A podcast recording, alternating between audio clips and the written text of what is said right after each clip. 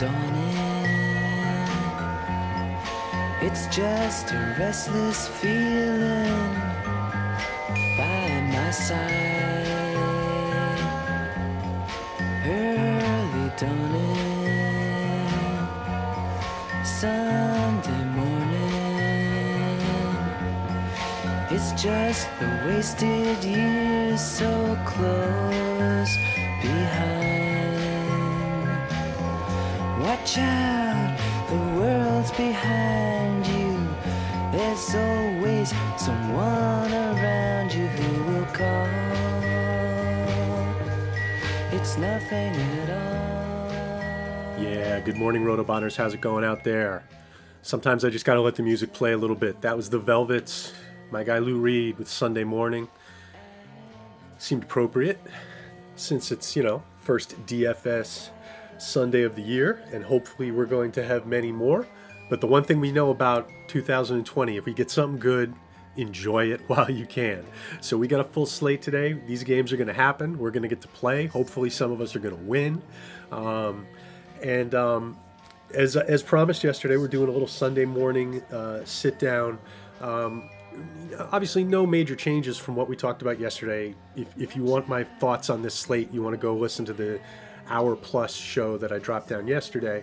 Um, but we talked about Boston Scott. That has broken. Um, and you guys know I love Boston Scott, so I'm not going to sit here and, and talk till I'm blue in the face. Um, some people are talking, you know, Clement's going to be the guy, blah, blah, blah. Uh, I don't believe that. Um, Clement is a solid back. I'm sure if this game becomes a blowout, he will get some significant run. But in terms of Philadelphia trying to win this football game against the Washington football team, um, I think Boston Scott's going to be plan A. Now, that doesn't mean he's the only plan. And again, Clement is a guy that they believe in, that they trust. They keep bringing him back. Um, he's a guy who, at one time, people thought maybe he could be a big part of the future.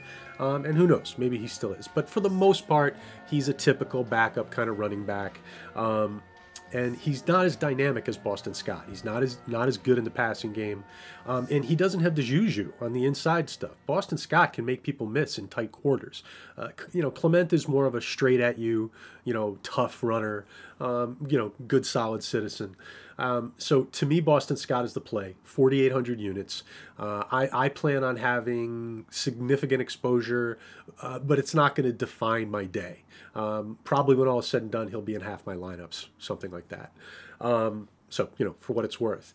Uh, now, wh- what I told you guys I was going to give you here is you know where I landed. Now, truthfully, um, between like you know, noon and one, I'm probably going to do some significant changes. Uh, I'm going to be out for an hour in the morning. Unfortunately, there's nothing I can do about it, so I'm going to lose some time. Uh, but I just want to give you sort of where I'm landing right now. Um, in terms of, you know, I've made about about 12 lineups. Um, and in terms of quarterbacks, um, I've got a significant amount of Cam Newton. I've got a significant amount of Lamar Jackson. I've got a significant amount of Russell Wilson and Josh Allen. Uh, I also have some Wentz. Um, and I'm throwing around the idea of switching one of my Milly Makers to a YOLO Trubisky. Let's go where no one else is willing to go, kind of thing. Um, but if you follow me into the breach on that, you're taking your own life in your own hands. I don't want to hear any complaints. Um, but th- those are the quarterbacks I'm, I'm generally rolling with. I'm trying for the most part to make lineups that flow sensically with the quarterback at the top. Um, I am, for the most part, paying up for running backs, with the exception of some running backs who I feel like have some upside at that lower range. Those running backs include the guys we talked yesterday, um, you know, plus Boston Scott. So I've got a little Antonio Gibson. Uh, I've got a little bit of James Robinson mixed in there. Um, I even threw some Jonathan Taylor into one just for the heck of it. Um, I'm not sure if that'll last or not. Uh, but the guys that are really at my core, um, McCaffrey, when I can get there, I'm not I'm not moving you know all the deck furniture around to get there. I'm not moving heaven and earth. But when I can find a way to get McCaffrey into a lineup, I'm doing it.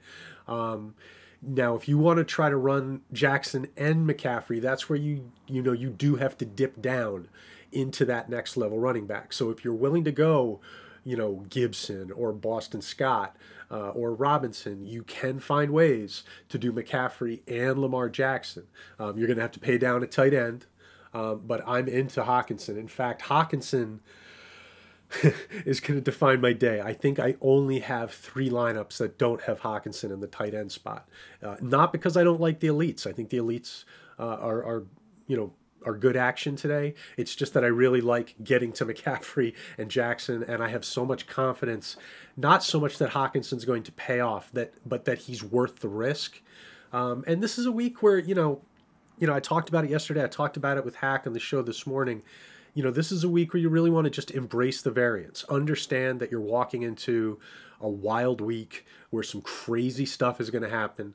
Um, and it's, you know, there are a lot of good pay down options that fit that, right?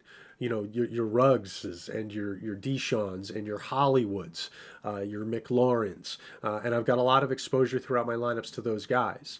Um, so really, you know, I don't think that this is a week. I think not to try to just play it all cash. I think trying to play it safe is tough because there's no safety this week. Everything is so random. Um, so I mean, I do have a you know I do have uh, about a hundred dollars mixed up in. Uh, 50-50 double up cash play kind of stuff um, i did it earlier in the week and quite honestly i almost wish i could backtrack some of that stuff um, Eh, not too bad. But and I rolled that lineup into one GPP just in case it hits. But that's really a small part of my action this week.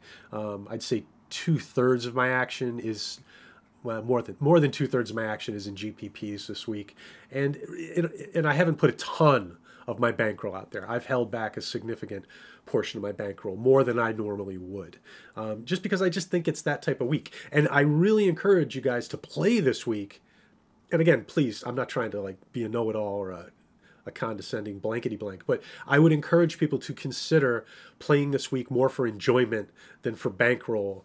Um, you know, embrace the risk, embrace the variance, take some chances, go for it, have some fun with it. But I think the more we learn, the more you'll be able to use information to your advantage and you know play with a little more security as we move ahead. Um, you know, I, as some of you guys know, I, I used to not play cash at all until last year. I basically avoided cash. I was into GPPs. I enjoyed it, and I didn't mind that. You know, I would generally be a little bit behind at the end of the day. It was just fun. Um, but last year, I really incorporated cash, and at, at the end of the year, my cash venture was was well into the black. Uh, now, once you put my GPP up next to it, I was probably just slightly in the red. But um, I, am definitely going to be doing a lot of cash stuff this year. It's just not my emphasis um, this week. Now, for what it's worth, uh, the cash lineup I'm currently looking at, I may end up tweaking this, but I'm sort of going naked Cam Newton, trying to just buy into the fact that he's going to get everything, that he's not super expensive. Uh, then I'm Jacobs, Boston Scott, Mixon, Davante Adams, Allen Robinson, McLaurin, which is one of the things I'm sort of hemming and hawing on. Do I want him in cash or not? Uh, Hockenson, and paid down at defense uh, to Washington football team. Um, so that's where I'm at with cash right now. Not sure if that's where I'm going to stay. Um, and then, you know, I've got a whole lot of GPP lineups that I'm probably just going to keep tweaking, um, you know, up until lineup lock. Now, for those of you who maybe missed yesterday's show and aren't going to have uh, enough time to go back and listen to the whole thing, let me just give you a quick rundown on you know some of the things that I think are important on today's slate.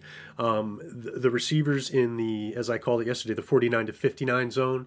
So much quality in this low to mid part of the price structure. I think we all want to be involved with the plays in this range that we really believe in. And obviously, you fit them to your stacking structure, your lineup logistics. Um, and if you want to sort of do the, you know, as I said on the show, do your your your tight end, your quarterback, your running backs, and then it's easy to fit the receivers in sort of based on what you have left. There's a lot of good ways to play that. Um, so for me, um, we'll work our way up. You know, starting at 4,900, Djax obviously.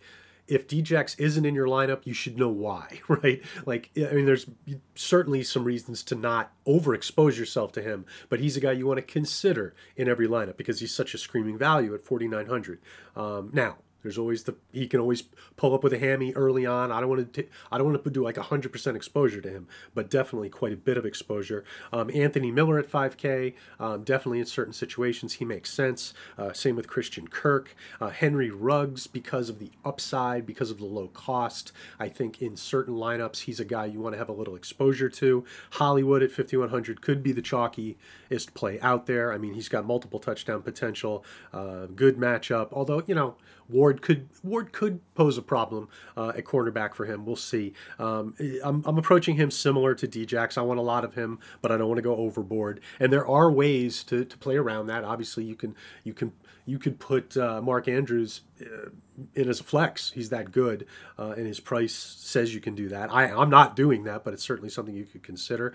Um, and then another, you know, if, if you really wanted to, you know, I mean, Miles Boykin uh, down there in the low 4000s is, is a guy to, if you really want to get contrarian and pivot away from all those people who are doing Hollywood stacks and Andrews stacks. Um, you do a Boykin stack, you open up some salary. If he happens to catch a couple in the end zone, uh, you could be off to the races. So if you want to take a chance like that, um, you know, again, it's inside out. It's probably going to burn you, but if it hits, you're all of a sudden in good position. Next guy on the list, um, a little bit more of a floor play, but definitely somebody who you should have in your thought process is Jamison Crowder in the Jets. He's got a pretty good target floor. Um, Marvin Jones at 5,500, now going to be running without Golladay. He should be the number one receiver on that team, should get some downfield looks. Um, definitely worth looking at him. Uh, $100 more gets you to McLaurin, which I like even more. 200 above McLaurin, we get to T.Y. Hilton, um, who has some risk. If it doesn't, you know, that game could be a blowout for the Colts. If, if Hilton doesn't get it early, he might not get it at all. There is that. So I wouldn't go overboard on Hilton, but he's worth some some exposure. And then DK Metcalf at 5,800, a screaming value, probably going to be heavily owned. So, you know, depending on how you feel about ownership rates, you might want to sort of, you know, feather him into some lineups or, I mean, you know, I, I definitely don't think you want to go overboard. Um, on DK just because he may not be gaining you a big advantage against the field. Um, and then uh, uh, on a contrarian level, um, and we'll just get into stacks here in just a second, but I think OBJ at 5,900, obviously uh, a bet on talent, low cost OBJ, going up against a tough defense, no doubt. Uh, but if they're chasing and Landry's a little dinged up, could be on a snap count, they're going to be going after their most dynamic player, which is Odell. So um, you know, some exposure to Odell, eh, to Odell maybe in some of your Lamar stacks, I think makes some sense. The better Odell does, the better the chances of Lamar having to push all the way through the game are. So uh, those are two things that sort of have some synergy. Um, now, when it comes to receivers and just the guys who I think are going to put up the most points, uh, Davante, who I think is a value at 7,300, uh, Julio, who's a value at 7,700, Thielen, who I think makes some sense at 67. Um, I mean, you know what you're going to get there. Same thing with DJ Moore, Allen Robinson. Uh, there's there are definitely some safe plays out at receiver if you're willing to tack on an extra thousand or so. Now, moving over to running backs. Um, we, you know, we talked a lot about the cheaper guys. Jim and I talked about it on the show. I talked about it yesterday. But um, the the running, uh, for the most part, what I'm looking at at running back, uh, I'm trying to focus on the non rookies just because I think they're going to be more stable this week. Uh, we'll know more about these rookies next week. Um, but I'm going to stick with that stability, and I'm also trying to focus on guys who are not going to flake on me if the game goes uh, in the wrong direction. So, uh, you know, the non game flow dependent talents uh, McCaffrey, Dalvin Cook, uh, Kamara, Mixon, Ekeler. And for me, I'm throwing in Jacobs on that because I think he's so far and away their best player. They're going to have to get, you know, knocked really far off a game script uh, for him to not be a factor. I, I do think he's going to catch more passes this year. And, you know, them going behind multiple scores and then playing Jalen Richard the rest of the game, I just don't see it. Um, so those are the running backs I'm focused on uh, in terms of really building my lineups, the, the, the cornerstones, and then I'm also using some of those cost savers uh, to help me get up to some of those higher floor receiving options. Um, that's pretty much it. We're going to hit a couple stacks here. You know, the one thing I would throw in on the running backs is that you know this is a week like I said, to embrace the variance, depending on the risk you're willing to to take. Um, you know, there are some guys with good game scripts that aren't obvious plays. We talked about Jonathan Taylor early in the week. Um, he does have a price where you can get him into a lot of lineups. Now, there's risk there because, like I said, rookie running back's not something I really want to get into today. But having said that, the matchup is so good, there's a really good chance they're going to just pound Indianapolis. So there are scenarios where this guy runs like two 50 yard touchdowns and goes over 100 yards on like 15 touches. I mean, it's there. So if you wanted to lean in on that, figuring that, hey, a lot of the Taylor money is going to be dumb money, people just playing you know the exciting player. Um, you know, so throwing a dart uh, or two at a guy like Taylor, some other guys who are in good game situations, it makes a little bit of sense. Um, you just have to be, you know, you just have to understand that you're taking a risk. Everything needs to sort of be within your tolerance for risk. But it really is, like I said, it's a GP kind of day. Um, so if you feel a dart throw like a Jonathan Taylor, go for it you know? Okay, stacks. The QB that I'm finding, you know, it easiest to stack with is Russ. Um, it just works well for me on both sides. Now, some people want to stack Matt Ryan. That's fine. I talked about that yesterday. Um, every time I get anywhere near Matt Ryan, it blows up in my face. So I'm going to stay away from him, and knowing that you guys you can use him because I'm not. yes, sometimes I get a little superstitious. Um, but so I'm more on Russ in this matchup, paying the extra 300 bucks, getting to him, and then getting a piece of Matt Ryan with his receivers. Um, if you've got the money for Julio, that's fine. I think Ridley is just as good as sort of a bring back stack option at 6,100. And I think, you know, if you want to play game flow and you think maybe Atlanta could get to a lead, you could do the Russ with Gurley on the other side. Um, and Hurst is another option. He's well priced. And as far as who to stack with Russ, you could go naked you could go Lockett, and you could go DK. I think either any of those options uh, make a lot of sense. If you want to fade Russ, then suddenly Chris Carson becomes a guy you could consider. Um, he might be a guy to look at on the other side of a Ryan stack. Um, so definitely Russ for me just feels very, very stackable this week. Um, you know, moving down through these games, um, I do have a Wentz stack where I'm pairing him with Djax.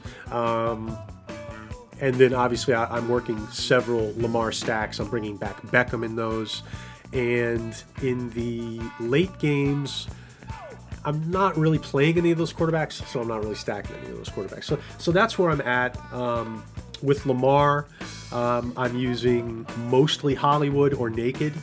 Um, I'm having trouble paying up for tight ends this week to get the lineup construction I want, so I haven't done a lot of Andrews stacks. I may go build one because I've I, I, am feeling a little FOMO on that. I think Andrews is a good bet to have a pretty good day.